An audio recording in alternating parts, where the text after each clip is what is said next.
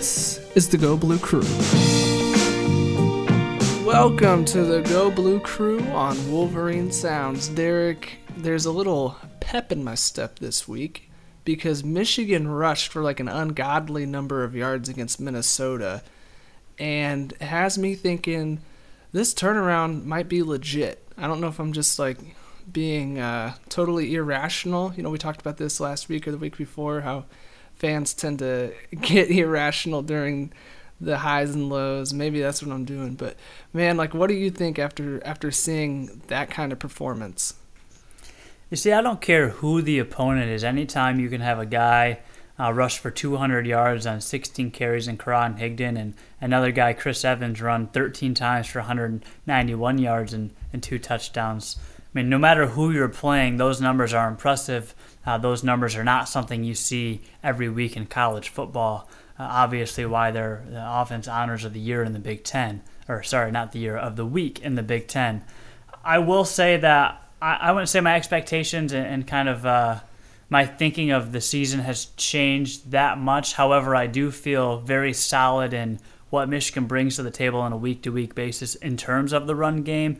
Two dominant weeks in a row. I think of another Karan Higdon performance against Indiana where he went for 200 as well. Uh, really kind of solidify that, okay, Michigan is a run first team, first and foremost, but secondly, they they are damn good at running too. And I, and I think that that's huge moving forward, especially against Minnesota. And then obviously the, the dynamic will need to be a little bit more important against teams like Wisconsin, Ohio State, and eventually a bowl game. But if you can if you can rush for 371 yards, you're doing something right, no matter who you're playing.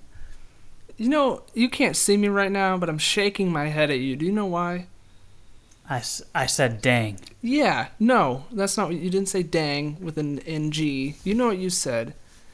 And now we have to mark this episode explicit, I think. Like I don't know the rules, but I think to like to be safe, we have to mark the episode explicit, and it might be the first one in Go Blue Crew history that we have to do that for. I wish that explicit, like I wish when you listen to music, there was like there's just like regular music, and then there's explicit music. Like, why did TV get so lucky where it can have G and PG and PG 13, TV 14? How come it just got to go boom explicit? Because I said the D word.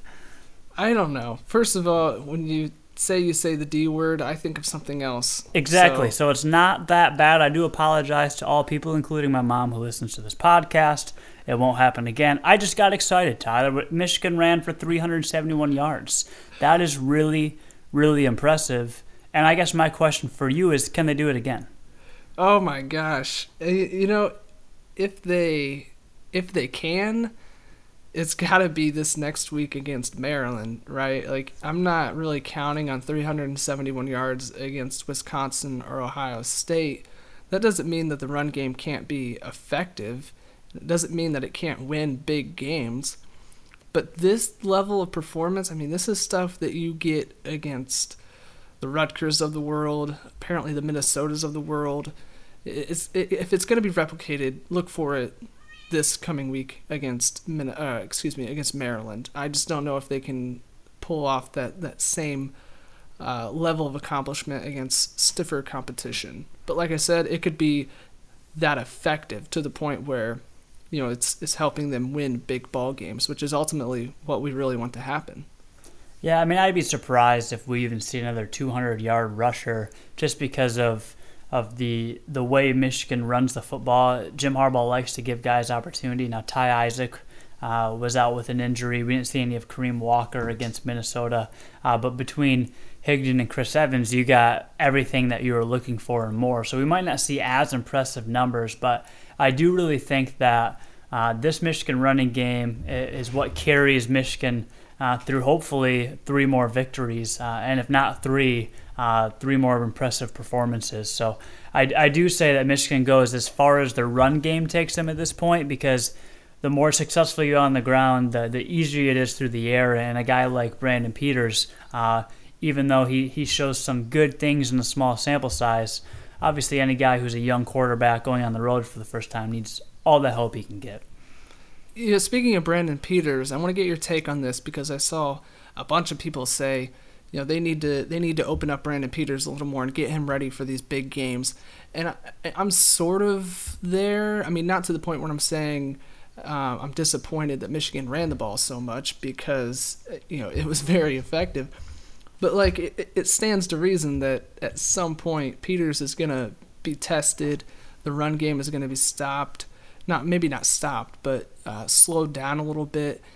And what experience is he gonna be able to draw on? You know, when this happens against like Wisconsin and Ohio State. And I think this is uh, mostly just you know, a side effect of the timing because he hasn't been around all season. But uh, I just want to get your take because I saw a lot of people who were angry that Brandon Peters wasn't unleashed a little bit more. Yeah, so I, I talked about this a little bit on divine intervention, as I'm sure some people will listen to. But I do think that I'm right with you. I would like to see more. At the same time, I'm okay with not seeing it. If you don't need it, I guess don't use it. Uh, the the exception is when there's a guy who you need to see a little bit more from. But that just tells me that that Jim Harbaugh was either so confident in the running game as he should be in the last two weekends that uh, he just wanted to stick with that. Uh, and, maybe he sees enough from Brandon Peters within practices and the and the small sample size that he's seen and we've all seen that he feels confident when he turns to Brandon Peters and says, "Hey, you need to throw on, this drive. We need to make these plays. We need to come back in this ball game. I will say, starting three straight, throwing a touchdown on the first on the first drive, uh, where it seemed like they passed more than they ran. That's Brandon Peters throwing the ball. He's completing 65 or more percent of his passes in in the, in the few passes that he's thrown. So, but yeah, I would like to see him air it out at least one time against Maryland, a, a team who uh, is not good at all against the pass. And then obviously, as you look at a Wisconsin and Ohio State, I think Brandon Peters is going to be forced to throw in multiple situations, and, and I guess anything that we can see and kind of relieve us of the worry uh, that he kind of brings us, or the offensive passing game in general brings us, uh, would, would obviously ease our minds a bit. Yeah, I mean, you're looking at 10 of 14 against Rutgers with a touchdown, no interceptions, 8 of 13 against Minnesota still, you know, another touchdown, no interceptions. Like these are obviously efficient, but um, you know, how much have you really seen? Like, what kind of confidence do you have if, let's say, Wisconsin uh, shuts down the running game, and all of a sudden Brandon Peters has to do something similar, like you know what Jake Rudock did against Indiana in 2015, where it's just like we're going to snap you the ball and you're going to make a play. And that's a real question. Like, how confident are you if it did come to something like that? I'm still pretty confident, and, and I do think that when I look at this Michigan team and what they've done on the ground, again, I think that what they can accomplish with their running backs will really kind of set the stage for how every game goes. Because again, you're not going to rush for 200 yards against a, a, team like Wisconsin, but if you can control the, the tempo of the game and have some success, it obviously opens things up significantly for a guy like Brandon Peters. And all season, whether it was Wilton Speight or John O'Korn, uh, it was even a couple of more good throws or a couple of more good plays or a few less turnovers could have won Michigan this ball game or they, they could have blown out Indiana if O'Korn would have played just a little bit better. Brandon Peters probably during this entire season, unless I'm terribly mistaken, is not going to be asked to throw 20 or sorry, 30 to 40 times. I think you could see 20 to 30. He's been right around that 15 mark. But if you can find success on the ground, you shouldn't have to to throw it more than 20 or 30 times. But yeah, if he has to throw it 20 or more, I'm still pretty confident just because of the uh, the efficiency he's shown uh, in his two uh, and two times playing on the field so far this season. All right, going back to the running backs, what do you think happens with Ty Isaac when he's able to come back? Like, where does he fit into this rotation? Because Karan Higdon has been consistently good this season. Chris Evans just had a breakout game. He was a guy who who struggled up to this point for the most part. If they're taking off, if this is something we can count on, where does Ty Isaac fall into the equation in that backfield? I think he falls right in where he has as long as he's healthy. Uh, it seems to be not running back by committee because Karan Higdon's definitely gotten the bulk of the carries, uh, really since that Indiana game, especially. But I do think that Ty Isaac brings an element to the game that has, has proven to be successful for the Wolverines. He had a couple of maybe three games over 100 yards, I think. Uh, Chris Evans obviously busted on the scene, had another good game against Purdue uh, earlier in the season. earlier in the season, and Karan Higdon has just been playing out of his mind. I mean, Mike Hart numbers, I think he could get to that 200 mark this weekend if he gets enough carries. I just don't know if, if we'll see that because then you've got to even consider a guy like Kareem Walker. But Ty Isaac will still be used if he's healthy, uh, and I think that he'll still be productive. It's just as long as Michigan can have one or two backs playing well and the rest doing their job when they get a few carries, I think that the run game still looks good for Michigan.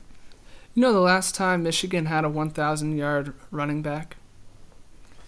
You know what? I do not. I feel like I should know. 2011, Fitzgerald Toussaint ah. rushed for 1,041 yards.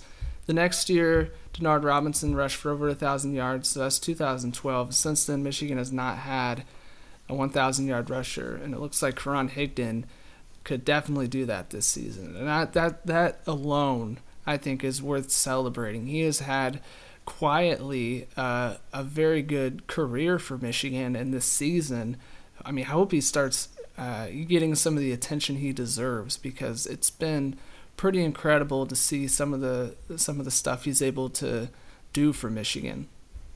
Yeah, and, and people forget that he even had a, a good season and, and, a quiet season last year with 425 yards and, and six touchdowns. And, and he was a guy who came in at a couple of moments and a few carries and, and uh, showed some promise. He's always run hard, and that's what guys like about him is he runs hard. He seems to be pretty consistent when he does get his opportunities, and, and obviously this season he's gotten uh, much more opportunities on the ground. And I, I would say I was confused by that question because I knew Denard Robinson had done it, but thinking, yeah, thinking back to running backs, you're right, Fitz Toussaint. And if you think back to that offense, as much as he did some really positive things, not not the greatest running back, definitely not the greatest offense. So what Karan Higdon's accomplished or could accomplish, I guess, this year, reaching that 1,000 yard mark, is three games to do it.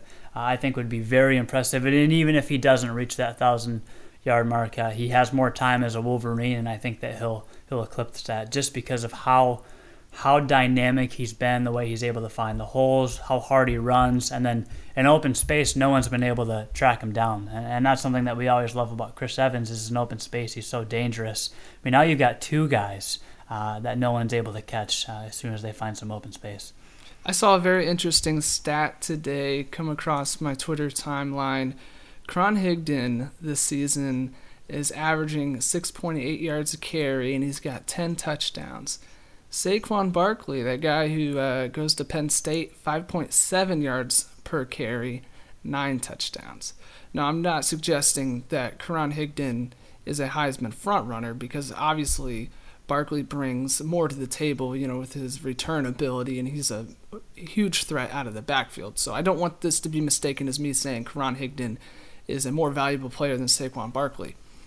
But it does go to show that as much credit as we give Barkley for his pure running back ability, like hand him the ball and see what he does, Karan Higdon's got the better numbers right now. And I think if you if you asked random people on the street, you know, uh, obviously make sure they're uh, they're at least somewhat familiar with college football. But if you ask them, you know, who's got the better numbers right now in terms of rushing the ball, is it Michigan's running back or Saquon Barkley? Nobody, nobody in the right mind is gonna think automatically, oh yeah, it's the Michigan running back, just because you haven't seen that that kind of attention. But in all reality, you know what? It's Karan Higdon. I'm pretty happy about that. Yeah, and I think that when you win ball games, obviously your team gets noticed. Michigan obviously uh, being noticed no matter what happens just because of the, the publicity they get. But if Karan Higdon keeps playing like Karan Higdon's been playing, going into a game like a Wisconsin Ohio State, he's going to be talked about a lot. And I think that that's when people really start noticing, and he has some big opportunities to turn some heads. And I think forward to to next season uh, with Karan Higdon returning, he has a huge opportunity to, to be one of the best not only in the Big Ten, but possibly the nation just with everything he's shown. And so, again, whether it's Karan Higdon or, or Chris Evans busting off for two 60 plus yard runs, Ty Isaac, who's had some big opportunities, or even a Kareem Walker that people are really hungry to see. Michigan has a great uh, kind of committee of running backs and, and led by someone who, who looks to be turning into a, a huge breakout star, especially this season. You know, it's going to be really fun. I don't want to look past Maryland, but um, when when Michigan travels to Wisconsin, you're going to have Michigan's backs, including Karan Higdon and Chris Evans, and you know depending on on how healthy Ty Isaac is and what kind of workload he gets. So you're gonna have Michigan's backfield and then Jonathan Taylor for the Badgers, who's been having an incredible season 1,300 yards plus, 1,300 plus yards already. That's to be a heck of a show. I mean, if you if you like running the football, this is must watch TV. Not to mention, you know, it, it's to be a, a pivotal Big Ten showdown. But you know, just just go watch the running backs. Just watch what they do and have some fun. Yeah, I mean, anytime you can get two backs who are, are dominant, and he's only a freshman, and I think that that's that's your heaviest competition, no matter who you are as a Big Ten running back next season. Is is him right there? I expect. Again, I don't want to look forward either, but I expect that to be uh, a game that's won probably through the air because you can rely on both ground games being really good. It's just whatever quarterback will will play better. But I mean, I'm very very confident. I would say uh, especially more confident than I was after the Penn State game, just because of what Michigan's shown on the field. And again, lesser opponents, so you don't want to get too ahead of yourselves. We, like you mentioned earlier in the show, we talked a lot about being irrational as fans and having our expectations uh, kind of skyrocket on us. But anytime you can do that to, to two teams in a row, rush for over 350 yards as a team, that's really impressive. And, and you start to turn some heads, especially when you're ball club seven and two, uh, like all the others in your Big Ten uh, division are as well. All right, you got you got any other wisdom or insight on this Michigan backfield before we wrap things up? Really, I'm just excited to see if they can continue to dominate. Uh, the offensive line's getting better week by week. Uh, but again, I want to see uh, an offense that can do multiple things. And so Brandon Peters will have to be a part of the equation. That means that the offensive line is going to have to protect uh, as well as they're able to, to run block. And so moving forward. Hopefully, we see a little bit against uh, Maryland, uh, more of the, the passing than we've seen in the past. But if not, then you've just got to assume that's because the run game looks so good a third weekend in a row. And I guess we'll have to talk about what we expect between Michigan and Wisconsin the week after. All right, that'll do it for us. If you want to send us hate mail, you can send that to me at Ty underscore Fenwick, and you can also send it to Derek at Divine Identity. We'd appreciate it if you customized it. That way, we're not just getting duplicates, but do whatever you feel you must. So, thanks for listening, and go blue.